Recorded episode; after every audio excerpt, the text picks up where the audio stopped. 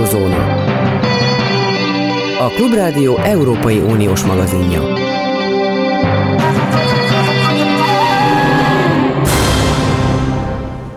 Jó napot kívánok! Zentei Péter távolétében a mikrofonnál Kárpáti János köszönti Önöket, és egyben boldog új évet kívánok, ez az Eurózóna idei első adása, amelyet nem Amerikának kizárólag, hanem a világpolitikának fogunk szentelni, de elsősorban amerikai szemszögből. Itt van velem a stúdióban Nagy Gábor, a HVG vezető szerkesztője, akivel az Egyesült Államok aktuális helyzetén túlmenően arról is fogunk beszélni, hogy miként viszonyul az Egyesült Államok a világpolitika különböző problémáihoz, konfliktusaihoz, kihívásaihoz. Szervusz, köszöntelek itt a stúdióban. Szervusz, jó napot kívánok a hallgatóknak, és boldog új évet. Először kezdjük azzal, ami hát ugye a napi hírekben szerepel, jelenleg 11-nél tart az elvetélt kísérletek száma, amikor is ugye a republikánusok, akik szoros többséget szereztek a képviselőházban, nem tudnak házelnököt választani. Mi a konfliktus tárgya, témája, miért bénáznak ennyit a republikánusok? Az egyik jelölt majdnem megkapja, tehát nem arról van szó, hogy holt versenyszerű helyzet lenne több jelölt között, de az egyikük mégse tudja megszerezni azt a bizonyos szükséges többséget.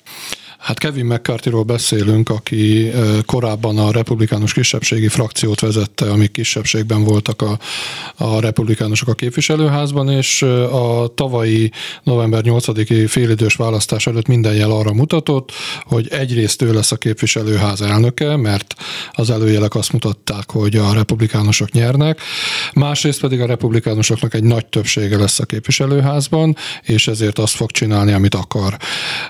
A republikánusok politikusoknak nem lett nagy többsége, tehát 222-212 jelenleg az arány egy betöltetlen hely mellett a, a képviselőházban.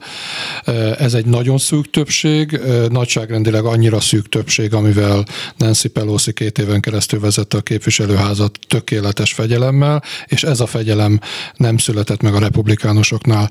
Már akkor lehetett látni, hogy baj van, amikor az új képviselőházi republikánus frakció jelölte McCarthy-t a posztra, mert ott már volt, ugye öt ellenszavazat kell ahhoz, hogy ne lehessen megválasztani, mert 218 szavazat kell, hogyha öt republikánus ellenszavazat, egy várható tömbszerű demokratikus ellenszavazat, demokrata ellenszavazattal szemben azt jelenti, hogy nem ő lesz a képviselő az elnöke, az már akkor megvolt.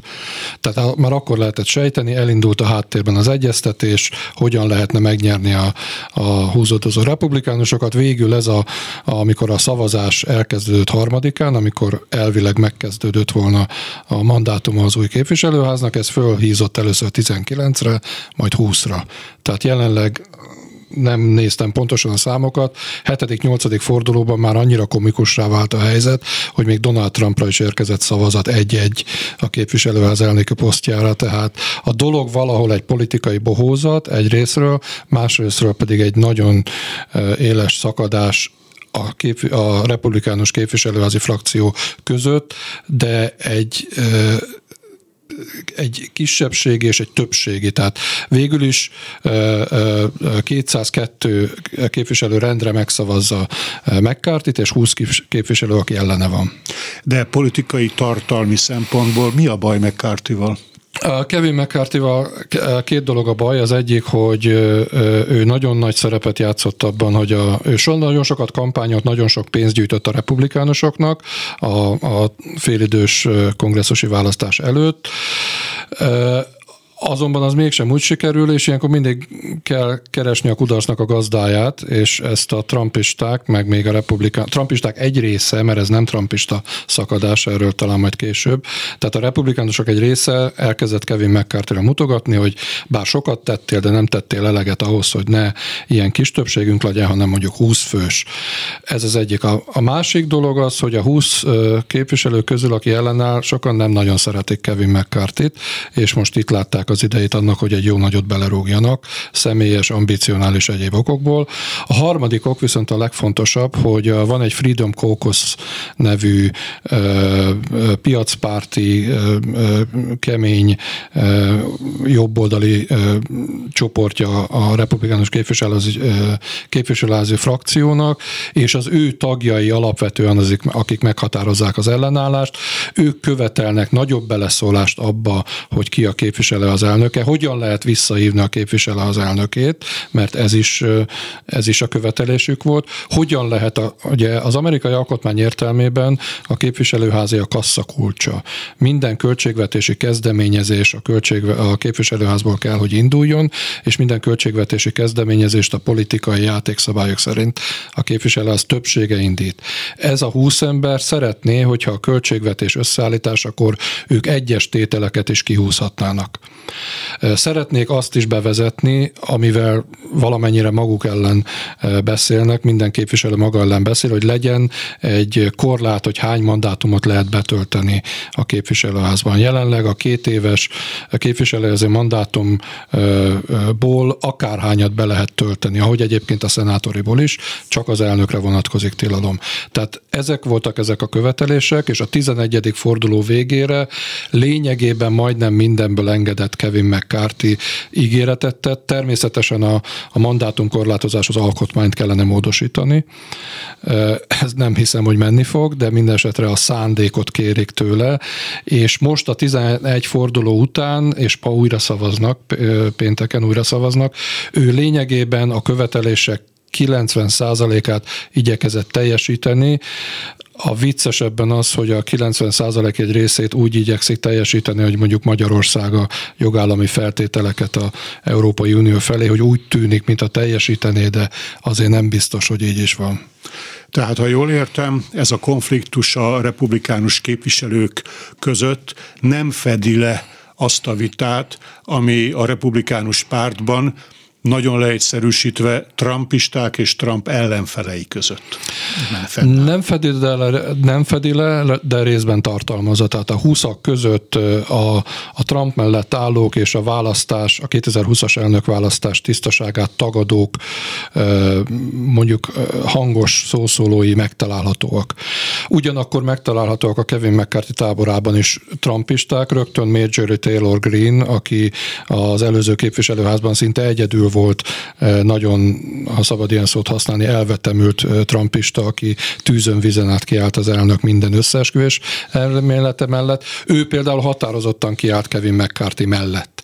De ha végignézzük a 20 képviselőt, aki mondjuk így lázat, ott is bőven vannak trumpisták. Tehát a szakad, most nem arról van szó, hogy Trumpot szeretjük, vagy nem szeretjük, arról van szó, hogy a 20 ember szeretné az akaratát rákényszeríteni Kevin mccarthy és a másik 202-re. Igen, de akkor mennyire szeretik Trumpot, tehát jelenleg az erőviszonyok hogy állnak ebből a szempontból, mennyire uralja Donald Trump a republikánus pártot. Ez ugye hullámzott, amikor elvesztette az elnökválasztást, akkor érthető módon ö, visszaesett a tekintéje, de hát azért számos alkalommal bejöttek az ő jelöltjei, a félidős választásokon nem annyira. Mi most Trump helyzet a republikánus párt? Trump igazándiból ebben a vitában és feszültségben a képviselőházban trollkodik a maga jól ismert módján lényegében. Tehát ő kiállt Kevin McCarthy mellett, de nem ítélte el a huszakat sem, hiszen ott is vannak emberei. Tehát ebben az értelemben Trump közvetlenül nem játszik ebben a konfliktusban. Itt egy belső hatalmi, ideológiai és taktikai küzdelemről van szó, én úgy gondolom a 20 és a 202 között. Itt arról van szó, hogy ki mennyire tartja kézben majd a következő két évben ezt a képviselőházi többséget. Nancy Pelosi, mondom, egy hasonlóan kicsi többséggel, amikor ahhoz, hogy a demokrata kezdeményezések átmenjenek, az Egyesült Államokban nincsen frakciófegyelem. Tehát Nagy-Britanniában, a londoni parlamentben a frakcióvezető megkövetelheti azt, a német parlamentben, amikor e, például az Angela Merkel megszavaztatta e, a parlamentet a melegházasság e, liberalizálásáról, ott kifejezetten feloldotta a CDU e, e, frakciófegyelmét, hogy mindenki úgy szavazhasson, ahogy szavaz, ahogy a, ahogy a lelkiismerete diktálja. A londoni parlamentben szintén van ilyen, a washingtoni képviselőházban nincs. Tehát ott szabadon át lehet szavazni, ha akar valaki, Korábban a 90-es években ez megtörtént, ma már olyan a szembenállás, hogy nem. Tehát a tét, visszatérve arra, ahol elkezdtük, az, hogy Kevin McCarthy vagy ha helyette lesz valaki, ez ma talán eldől, de amennyi engedményt tett Kevin McCarthy, megtette azt, amit megtehetett, hogy ő vagy más valaki ugyanúgy tudja vezényelni ezt a kis képviselőházi többséget, ahonnan, mint mondtam, elég, hogyha öt ember nem szavaz, vagy átszavaz, vagy nem vesz részt, akkor már bukik az a kezdeményezés a következő két évben kézben tudja tartani. A válasz a mostani helyzet alapján az, hogy valószínűleg Kevin McCarthy, hogyha meg is választják, nem lesz olyan határozott és sikeres, és a frakciót kézben tartó, vagy a többséget kézben tartó házadnak, mint amilyen Nancy Pelosi volt, mert ott fegyelem volt. De hát nem véletlen, legutóbb éppen száz éve fordult elő, hogy kilenc fordulón keresztül választottak házelnököt Egyesült Államokban amerikai ismerőseimmel beszéltem a minap, boldog új évet kívántunk egymásnak, és kitértünk a politikára is. Egyikük azt mondta, hogy Trumpnak börtönben lenne a helye. Ugye ez egy vélemény, de vannak eljárások is.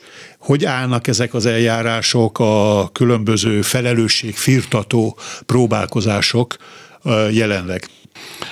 Ugye vannak polgári eljárások, vannak politikai eljárások, és vannak bűnügyi eljárások. A bűnügyi eljárás az alapvetően adócsalás ügyében folyik a Trump Organization ellen, ami Trump, Donald Trumpnak, mint ingatlan vállalkozónak a holdingja, és összefogja mindenféle érdekeltségét. Ott már annyi történt, hogy a korábbi pénzügyi igazgató főkönyvelő az vádalkut kötött, és vallott, de nem Trump ellen vallott, hanem arról vallott, hogy ő Donald Trumptól kapott az adóhatóság elől eltitkolt juttatásokat, egy lakást Manhattanben, egy jó helyen, az unokáinak a tandiát, egyebet. Tehát ott ő viszi el a balhét. Van egy vizsgálat arról, hogy a Trump Organization az ezt New York, az, egy, az előző az New York városa volt, New York állama pedig abban vizsgálódik, hogy a Trump Organization-nél Trump, mint mint a, a cég vezetője, megtette azt, hogy amikor a, az érdeke úgy hozta, akkor fölülértékelte az ingatlanokat, mert hitelt akart fölvenni, amikor meg az érdeke úgy hozta, akkor leértékelte a könyv szerint értékez az ingatlanokat, a, mert arra volt szüksége. Erre azt mondják, akik nem foglalnak politikai állást, hogy ez egy teljesen bevett ilyen szürkezónás gyakorlat az ingatlan szakmában, és Trumpék azt mondják, hogy ez, ez egy politikai boszorkányüldözés. Ami a politikai eljárást illeti, az abban az értelemben lezárult, hogy a január 6-i 2001, 2021. január 6-i kapitóliai mostromot vizsgáló képviselőházi bizottság letette a jelentését, még amíg demokrata többség volt formailag a képviselőházban az asztalra, és ez, az a, ez a jelentés négy vádpontban, négy pontban vádemelés vádemelést, bűnügyi vádemelést javasol Donald Trump, mint ex-elnök ellen a kapitólium ostroma kapcsán történt dolgok miatt a legsúlyosabb a lázadás szítása. Ez azonban egy politikai állásfoglalás. El kell dönteni a Merrick Garland igazságügyminiszternek, illetve az általa a Trump vizsgálatok összefogására kinevezett különleges ügyész, ügyésznek, Jack Smithnek, hogy emele vádat. Ez egyrészt egy jogi döntés lesz, hiszen jogi ügyről van szó, másrészt egy politikai döntés lesz, hogy emelünk-e vádat egy volt elnök, volt amerikai elnök ellen. Eddig az Egyesült Államok történetében hasonlóra két esetben lett volna lehetőség. Az egyik e, nyilvánvalóan Richard Nixon volt a Watergate ügy miatt, az hamar elintőződött, mert e, Gerald Fordtól elnöki kegyelmet kapott, és az lezárt minden eljárást. A másik Bill Clinton volt, aki ellen ex-elnökként vádat bűnügyi vádat magánemberként, ex-elnökként lehetett volna emelni, az pedig lezárult az elnökségének az utolsó vagy a utolsó előtti napján, amikor ő megállapodott a, az akkori különleges ügyésszel, hogy cserébe azért, elis, hogy elismeri, hogy Monika Lewinsky kapcsán eskü alatt hamis tanúvallomást tett, ami egy szövetségi bűncselekmény, azért cserébe fizet azt hiszem 50 ezer dollár büntetést, és föladja öt évre talán a ügyvédi engedélyét. Egyrészt ő ügyvédkedni nem akar, tehát ez neki nem, nem volt egy nagy áldozat, másrészt az 50 ezer dollárt is könnyen kifizette abból a beszédekből, meg egyebekből összegyűlő milliókból, ami, ami, ami utána hozzájutott. Tehát ezzel csak azt akarom mondani, hogy eddig még két elnök volt, mind az egyiket kegyelemben részesítették, a másik alkut kötött.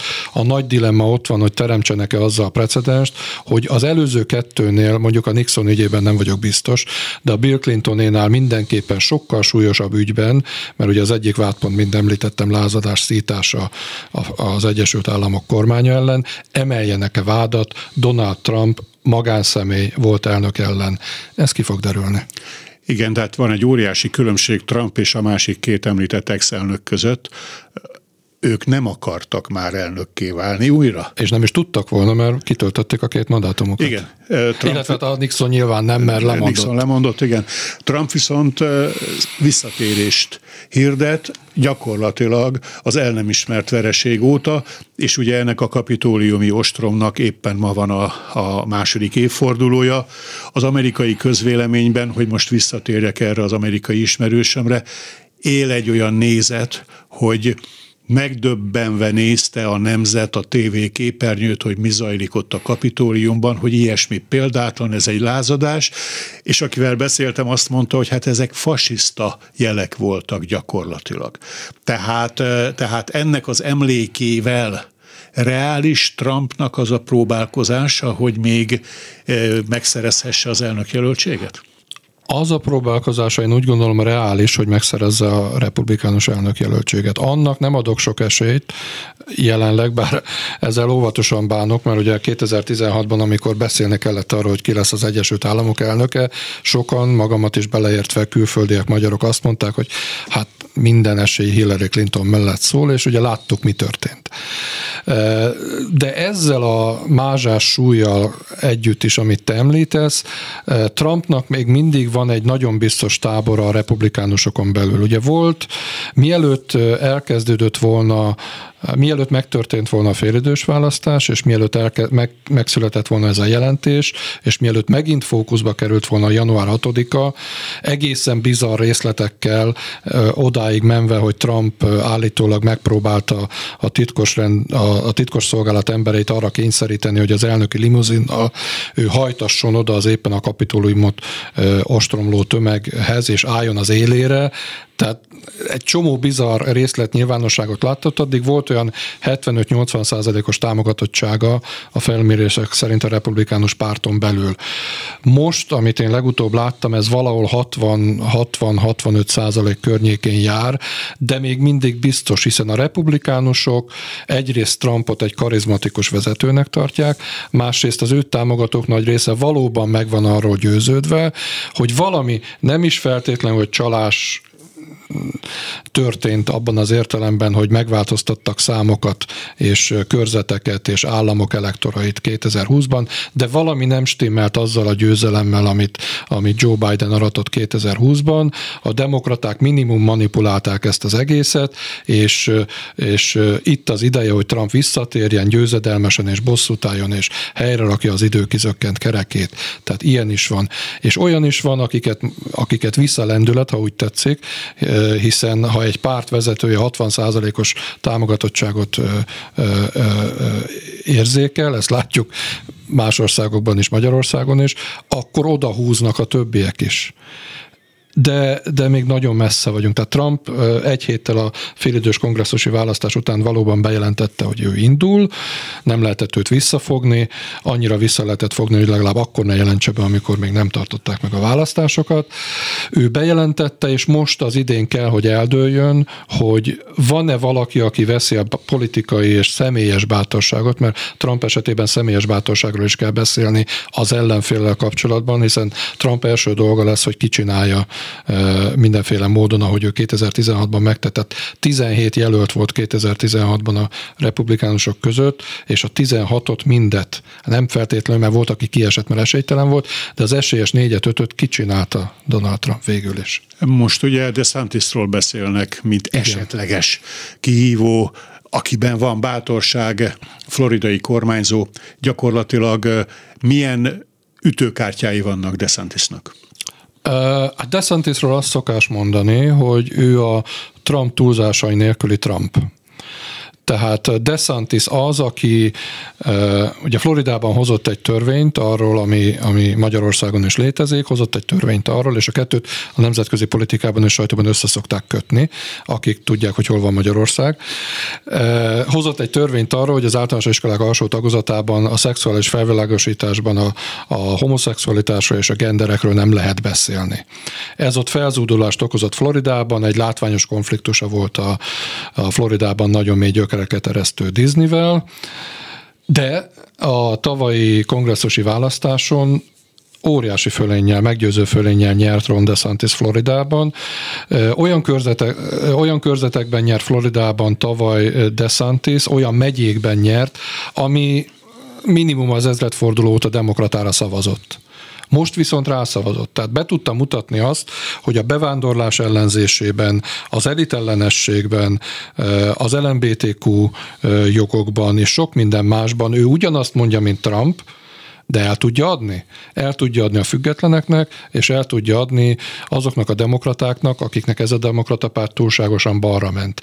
Tehát DeSantis azt tudja kínálni, hogyha nem is országos szinten, de elektori szám szempontjából, meg gazdasági súly szempontjából az egyik legfontosabb amerikai államban, ő össze tudott kovácsolni 2022-re egy olyan győztes koalíciót, ami azt mutatja, hogy a trumpista elképzeléseknek, a Donald Trump személyisége, narcizmusa és egyéb túlzásai, kiszólásai, Twitter örjöngései nélkül van ö, piaca. A nevéből ítélve ő a hispán etnikumhoz tartozik? Ö, olasz származású. Olasz, olasz felmenő akkor vannak. Ez De a nem hispánok... nagyon egy picit azért jelenthet valamit a hispán szavazók Abszolút, számára. tehát ő, ő tulajdonképpen Floridában azért alapvetően, és ez kiderült a 2000-es elnökválasztáson, ahol pont Floridában bukta el El Gore és nyerte meg George W. Bush a választást, hogy nagyon sok demokrata, nagyon sok hispán, spanyolajkú, az demokrata szavazó különféle okok miatt etnik etnikai kötődés, politikai nézetek miatt, de Floridában nagyon sok a kubai menekült, nagyon sok a konzervatív, keresztény, katolikus spanyolajkú, akiknek az a fajta keresztény program, amit 2000-ben George W. Bush kínált, és az a fajta, nevezük így megint leegyszerűsítve, keresztény program, amit DeSantis 2022-ben kínált, abszolút bejön. Tehát ebben az esetben gyakorlatilag feltételezhetjük azt, hogy hogy ő a déli államokban, illetve ahol, ahol ez a konzervatív szemlélet uralkodik, tarolhat, de azért a, a liberális államokban nyilvánvalóan nem, nem rúghat ő sem labdába. Nem is kell. Tehát, hogyha megnézzük a, nem megnézzük a választási térképet, igazándiból 5 és 8, tehát ezek annyira, annyira be vannak ágyazódva ma már a pártpreferenciák, és annyira fontos, hogy, a, hogy az egyes szövetségi államokban a győztes mindent visz elvérvényesül, tehát hogyha bárki bármilyen különbséggel megnyeri mondjuk Floridát, vagy megnyeri Nevadát, vagy megnyeri Arizonát, az összes elektor az övé. Igen. Két államot kivéve minden államban ez a helyzet. Amikor ugye sokat emlegetik, hogy 2016-ban Hillary Clinton 3 millió szavazattal többet kapott, mint Donald Trump, és mégis kikapott a nem is kicsivel, tehát nem, nem hajszálon múlt, mint 2000-ben George W. Bush és Al Gore, hanem norma, rendesen kikapott a, a kikapott Donald Trumptól Hillary Clinton. A 3 millió plusz szavazat 99% a Kaliforniában Kaliforniából történt, ahol olyan fölénnyel nyert Hillary Clinton, hogy az, az egész országos szavazatszámot átbillentette, de tök mindegy volt, mert aztán ugyanúgy... mire ment vele? Aztán mire ment vele, mert öt államot elveszített középnyugaton. Tehát Világos. igazándiból az elnökválasztás majd, ha 2024-ben sorra kerül, nem a, nem a keleti és a nyugati parton fog eldőlni, mert a nyugati part liberális, a keleti part alapvetően liberális, hanem abban a nagy, széles középső sávban, és a nagy, széles széles középső sávból is 5 uszkve 8 államban. És ott DeSantisnak pont, ugyan esély, pont ugyanolyan esélye lehet, mint a demokrata ellenfelének. Itt folytatjuk a hírek után.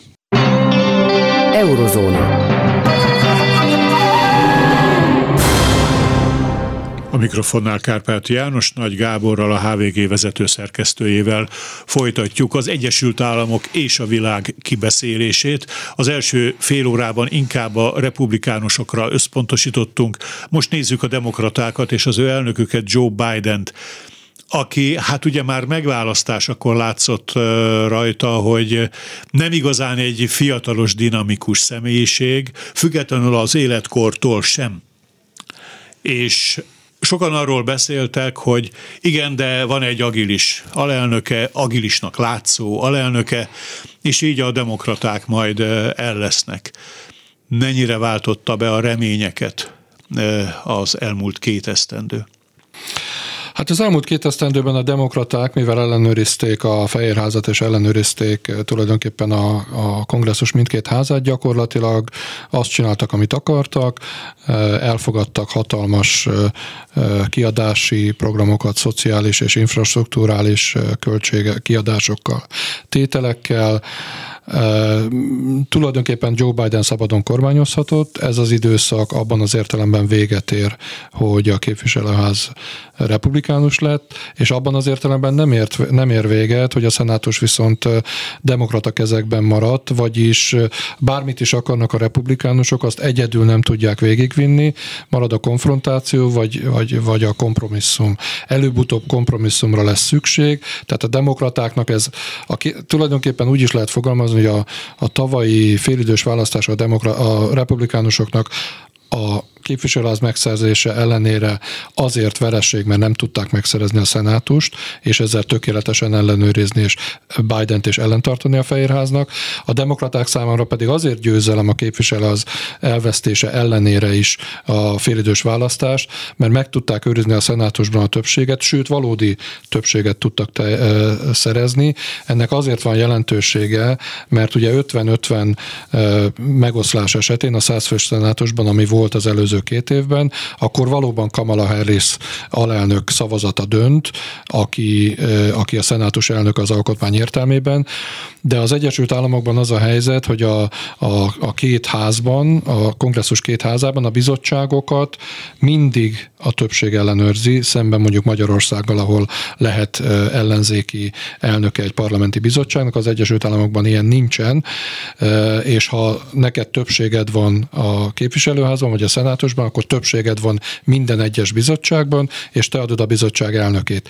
A szenátusban viszont a, a, a bizottságok összetétele szintén döntetlen volt.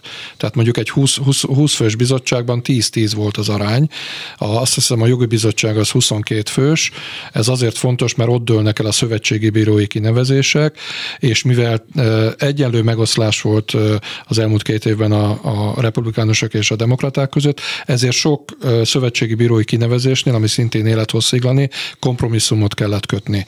A szenátusban nevezik ki a, a nagyköveteket, nagyon sok fontos helyen még mindig nincs nagykövete, kinevezett nagykövete az Egyesült Államoknak, mert nem tudtak az illetékes bizottságban megegyezés döntésre jutni a republikánusokkal. Ez megszűnt azzal, hogy 51-49 van, mert így a szenátus biztosan a demokraták kezébe került, tehát Biden ezért lehet egy győztes a félidős választások után, mert tulajdonképpen a demokraták sokkal jobban jöttek ki belőle.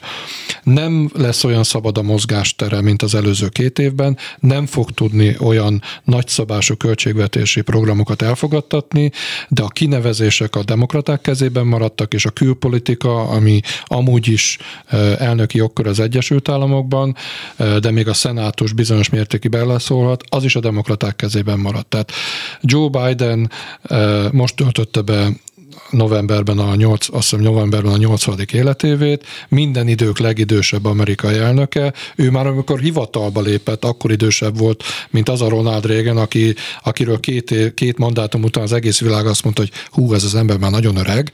Na most Biden még nála is öregebb hivatalban van, és még az sem kizárt, hogy indul 2024-ben. Örül ennek a demokrata párt, vagy szeretnél lebeszélni róla? Kamala Harris mennyire váltotta be a hozzáfűzött reményeket? Hát egy kicsit, egy kicsit a, a, a, az alelnök az mindig, egy, mindig is egy ilyen, egy ilyen alkotmány szerint szükséges valaki, aki, akinek nem adnak túl nagy szerepet. Hát ha még emlékszel amikor a, az idősebb George Bushnak megtudták, hogy ki lesz az alelnök, akkor fél Amerika a szívéhez kapott, hogy pont ez az ember van egy szívdobbanásnyira az elnökségtől, szerencsére semmi baj nem történt. George W. Bush idején Dick Cheney az, az gyakorlatilag majdnem társelnök eh, fejlesztette a posztot. Előtte Bill Clinton és Al Gore idején eh, ők hol partnerek voltak, hol ádáz ellenfelek voltak.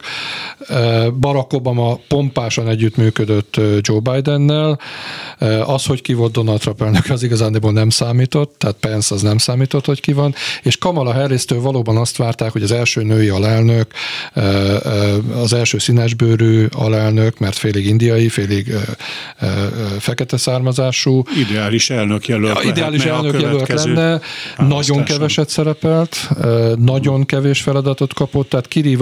Amikor Joe Biden alelnök volt, ő sokkal több feladatot, lehetőséget és egyáltalán megjelenési lehetőséget kapott Barack Obamától, mint amennyit ő elnökként Kamala Harrisnek adott. Főleg külpolitikában Főleg kapott. külpolitikában, fő, igen, igen. De hát Joe Biden a külügyi bizottság elnöke volt év, hosszú évekig a, a képviselőházban, tehát a szenátusban, bocsánat, tehát Obama támaszkodott rá Kamala Harrisnek, viszont csak Kaliforniában volt főállamügyészi hát Lehet, hogy itt arról van szó, hogy, hogy ugyan a demokrata pártban lehet, hogy sokan úgy gondolták, hogy felépítik Kamala harris de Biden úgy gondolta, hogy azért ő még maradna, és ezért nem adott feladatokat. Kamala. Lehet, hogy ez is benne volt, és a Biden amúgy is imádott szerepelni, már a szenátus, uh-huh. szenátorként is imádott szerepelni, nagyon élvezte az alelnökséget Barack Obama mellett, és nagyon szeret elnökként szerepelni neki a mindene. Amióta ő szenátor, a mindene a külpolitika. Tehát, és ugye a, a külpolitika, ami történt a külpolitikában az elmúlt két évben,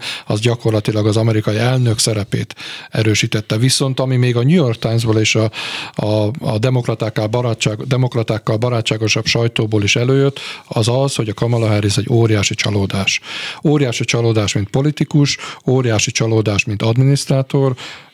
csalódás, mint olyas, vagy olyasfajta politikus, aki együtt tud működni a stábjával. Nagyon hamar, nagyon sokan ott hagyták Kamala Harris stábját, és úgy tűnik, hogy őt nem sikerült egy olyan alelnökké felépíteni, mint sikerült Elgort, mondjuk, vagy mint sikerült Obamának Joe Biden, akiből elnök lehet.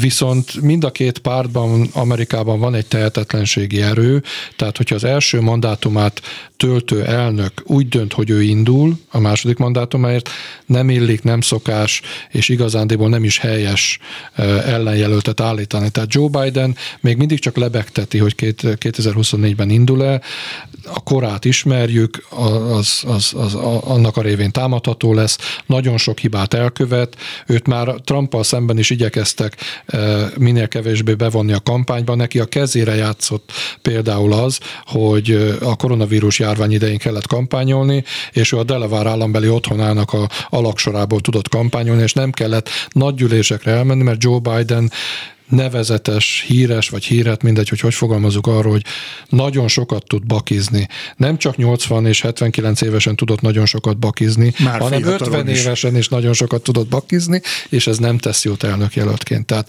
szerintem a demokrata párt, és volt egy exit poll a, a, a félidős kongresszusi választásokon, amikor megkérdezték a republikánusokat és a demokratákat is, hogy kit szeretnének látni szívesen 2024-ben, és meghökkentő módon egy olyan 60 körül és fölötti többség azt mondta, hogy valaki újat. Tehát sem Trumpot, sem Biden-t, itt jött be a képbe náluk egy generációval fiatalabb DeSantis, aki a republikánusoknál megvan, de a demokratáknál még nincs meg, hogy ki az, aki, hogyha Biden nem. De ugye az amerikai politika egy kicsit show business is, sajnos vagy szerencsére ezt nem lehet eldönteni, ezért, hogyha Trump indul az elnökség, elnökjelöltséget, a republikánus elnökjelöltségét, az óhatatlanul beszippantja Biden-t is, Egyrészt azért, mert hogy megakadályozza a, a, a bosszúját a Donald Trumpnak, és legyen egy visszavágó, mint amikor a profi ökölvívó világbajnokok eh, Tyson meg a többiek összecsaptak megint egymással azután, hogy az egyiket kiütötte a másik, akkor jöjjön egy visszavágó. Ez is benne lehet, mondom, szórakoztatóipar egy kicsit az amerikai politika. Bidenben, hogy akkor hát akkor én gladiátorként. Másrészt pedig a demokrata párt és az Egyesült Államok érdekeit nézve a demokrata szempontból, ki ha én nem, aki szembeszáll Trumpát, én tudom legyőzni, Kamala Harris nem biztos, hogy le tudja győzni. Tehát sok ilyen megfontolás van. Biden azt mondta, miután nagyon örült a félidős kongresszusi választás elnökének, hogy jön a háladásnap, és jön a karácsony, ebben az ünnepi időszakban ő eldönti, és megkérdezi a feleségét Jill Biden, hogy vállal-e még egy kampányt, és akkor majd mond valamit határozottan, ez az idő még nem jött el, hogy ő mondjon valamit határozottan a showbusiness-től függetlenül, ugye James Carville óta tudjuk, hogy a gazdaság az, ami eldönti ezeket a dolgokat, vagy legalábbis alapvetően befolyásolja. A gazdaság hogy áll, kinek áll az ászló a gazdaságra tekintve? A gazdaságban óriási szerencséje volt a demokratáknak, és ezt a közvéleménykutatások jól mutatták. Tehát amikor a, a a Hősök napja a Memorial Day után elindult az amerikai szabadságolás tavaly nyáron, és ilyen 4-5 dollár magasságában volt a gallononkénti benzinár, és ezt nagyon nem szeretik az amerikaiak, hogyha ilyen drága a benzin. Mi se szeretjük, de ők aztán még jobban függenek az autótól. Akkor azt lehetett látni, hogy a republikánus vörös hullám az elsöpri a demokratákat. Abban, hogy a félidős választás így alakult, sok egyéb tényező mellett, hogy a szenátus nem fordult át, és a képviselő az is csak alig, és nem, nem történt meg az a republikánus hullám, az is szerepet játszott, hogy őszre, meg a novemberi választás idejére visszament a benzinár. Most ez egy nagyon leegyszerűsített dolog, de az amerikaiaknak, akik megélték, vagy akiknek a szülei elmesélték, az a fajta stagfláció, ami az első olajválság után beköszöntött, amikor a gazdaság leállt, az infláció pedig kétszámjegyű lett a kamatokkal együtt, az egy traumatikus emlék. Tehát ők ezt mindenképpen próbálják elkerülni, és amikor erre jelet látnak, kit tudnak megbüntetni? Hát azt, aki kormányoz, ellenzékből bármit lehet mondani, és bármit lehet ígérni.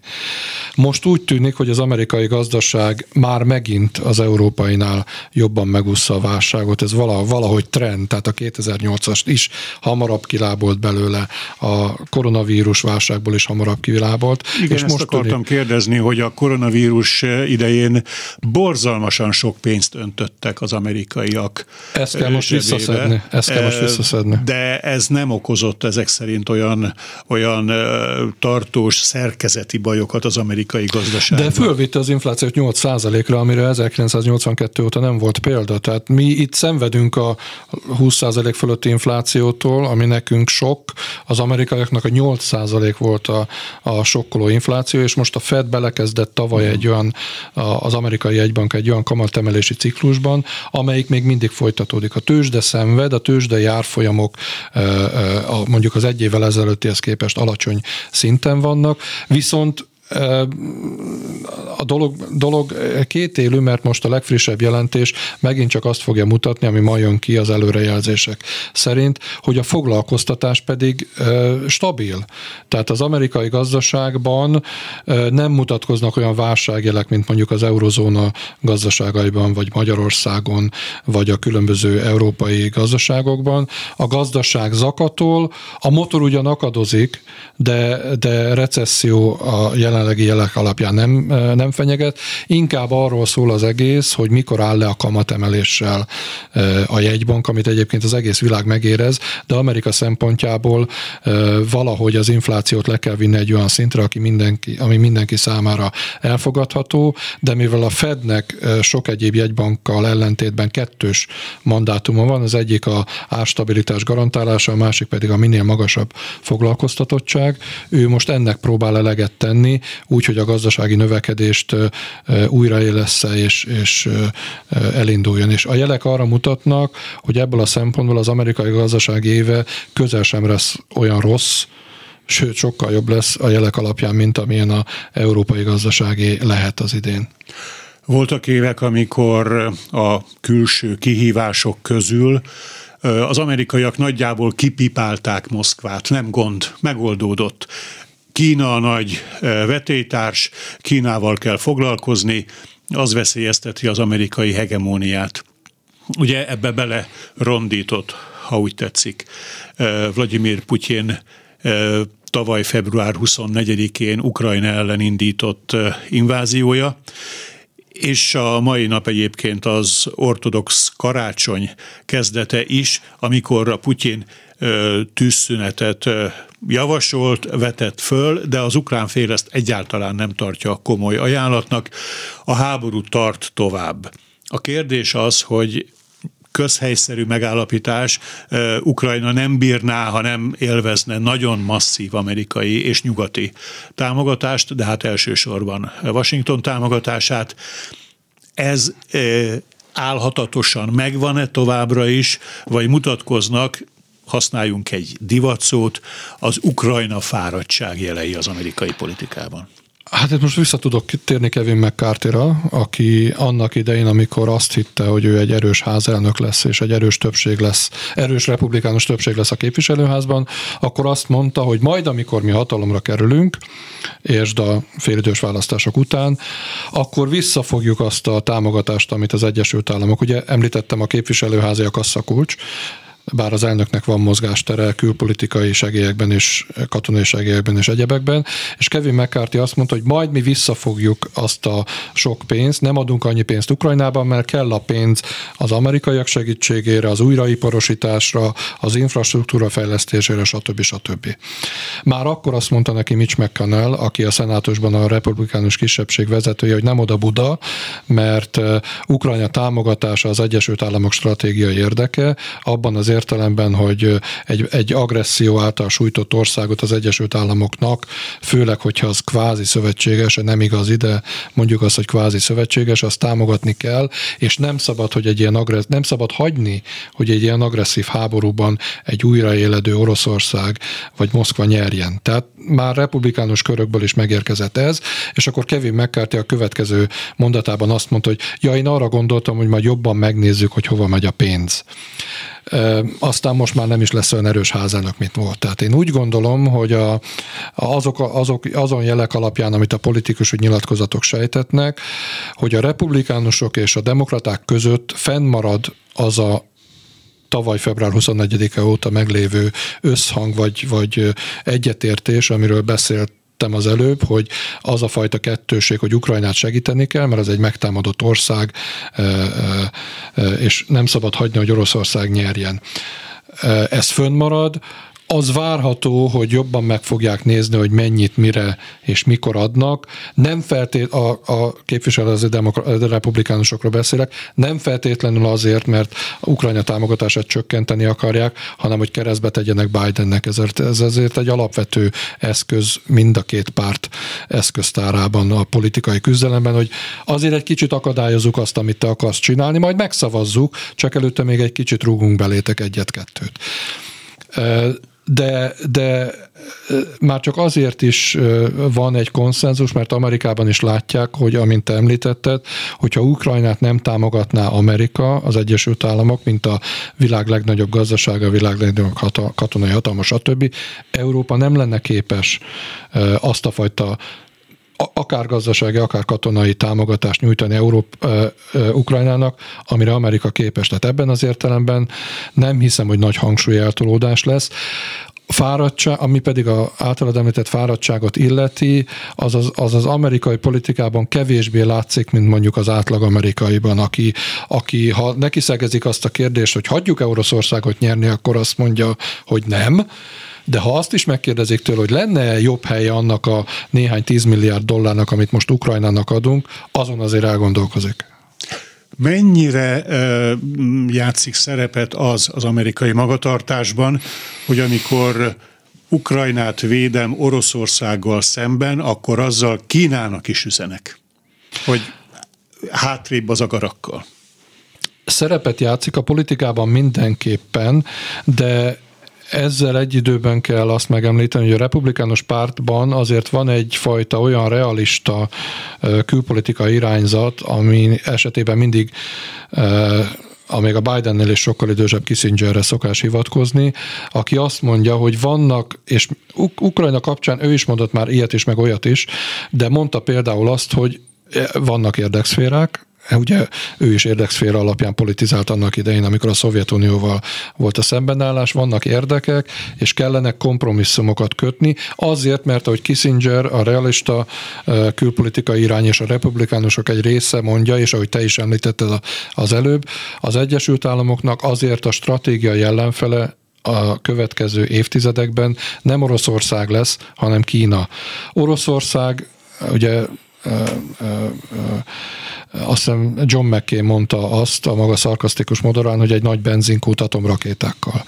Tehát Oroszország szerepe ebből a szempontból az Egyesült Államok számára inkább katonai, stratégiai és harcászati kihívás, mint sem egy gazdasági hegemónia vagy technológiai hegemónia szempontjából kihívás, ami viszont Kína ami már most is egy technológiai és, technológiai és gazdasági kihívás az Egyesült Államok számára, és Xi Jinping ezerrel dolgozik azon, hogy katonai értelemben is kihívás legyen. Tehát ha nem történik február 24-én a, a háború, nem tör ki a háború, és nem támadja meg Oroszország Ukrajnát, akkor az amerikai külpolitika nyilvánvaló és egyértelmű, egyedi és legfontosabb kérdése az lenne, amiről most beszélnénk, hogy mihez kezdjen az USA Kínával az Egyesült Államok és Magyarország viszonyára már kevés időnk maradt, de feltételezve azt, hogy a demokraták nem tudnak jobb jelöltet állítani Bidennél, az amerikaiak jelentős részének azért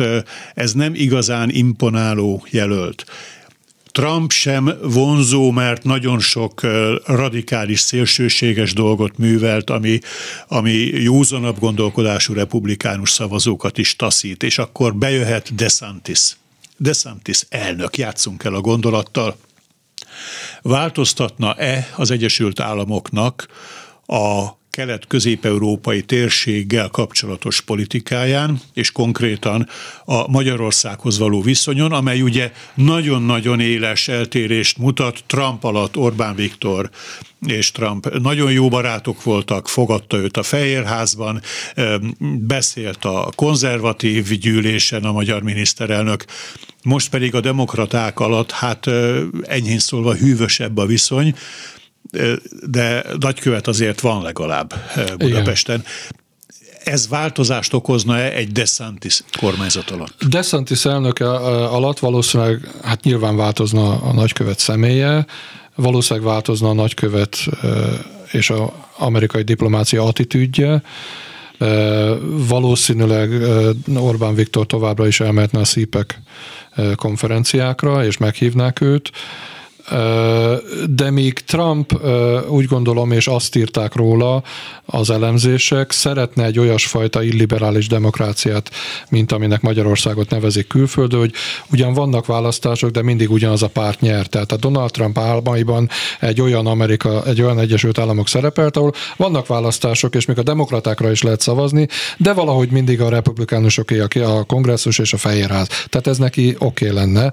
Szerintem DeSantis nem gondolja így, egyrészt, másrészt pedig míg Trump narcizmusa vagy populizmusa, mindegy, hogy hogy fogalmazzuk, meg egyáltalán ez az elképzelés, hogy én szeretnék egy ilyen elnök lenni, számára vonzóvá tette azt, amit mondjuk a magyar kormány vagy Orbán Viktor képvisel, és kevésbé volt jelentősége annak, aminek egy DeSantis elnökség alatt, hogyha minden így marad, nagyobb jelentősége lenne, mert azért mindig a republikánusok szoktak a külpolitikában keményebbek lenni alapesetben. Egy DeSantis elnök kormányának nem lenne érdeke Európában egy olyan EU tag, amelyik orosz barát. És hogyha ránéznek az amerikaiak a, a térképre, kelet-közép-európára, tehát akkor gyakorlatilag ugye azt látják, hogy rendkívül lelkes szövetségesek vannak, Lengyelország, Románia, a magyarok meg, hát meglehetősen orosz barátok. Ez mennyire, mennyire sarkalhatja az Egyesült Államokat egy idő után valamiféle ellenlépésekre? Milyen ellenlépésre gondolsz? Hát hogy arra, hogy befolyásolják a magyar politikát, hogy ez azért NATO szövetségesként nincs rendjén. Hát igazándiból én arra tudnék utalni, hogy ha már republikánus elnökről beszélünk, és nem Trumpról, akkor amennyire vissza lehet emlékezni, George W. Bush idején sem volt igazán harmonikus Magyarország és az Egyesült Államok viszonya nem kis részt azért, ami szeptember 11-e után történt, és amilyen reakció nem történt meg Magyarországon. Az F-16-osok is meg nem rendelése is közrejátszott ebben, és az is közrejátszott, hogy ha jól emlékszem, csak igazán csak alelnöki szinten tudott Orbán Viktor tárgyalni. Tehát az Egyesült Államoknak vannak érdekei. Az Egyesült Államok elnökének és áttételesen az elnököt képviselő nagykövetnek az adott országban, az a feladata, hogy képviselje az Egyesült Államok érdekeit. Hogyha az Egyesült Államoknak nem érdeke az, akár egy DeSantis vezette republikánus kormány idején, hogy egy orosz barátnak tartott kormány, orosz barátnak tartott ország legyen, hát annak gondolom szót fog adni, nem feltétlenül véleményét el fogja mondani, nem feltétlenül nyitottan, hanem a színfalak mögött diplomáciai csatornákon. Tehát vannak baráti gesztusok, amiket Trump, illetve Konstin a nagykövetetett Orbán Viktornak, és vannak amerikai érdekek, amiket azért akár demokrata, akár republikánus az a kormányzat mindegyik mindenhol megpróbál érvényesíteni. Hát nagyon szépen köszönöm Nagy Gábornak ezt a beszélgetést. Természetesen ennek a témakörnek nem lehet a végére járni, folytatjuk majd, de egyelőre itt tart a világpolitika 2023. januárjában. Szervusz, legjobbakat! Köszönöm szépen, viszont! Önök a Klubrádió Európai Uniós magazinját hallották.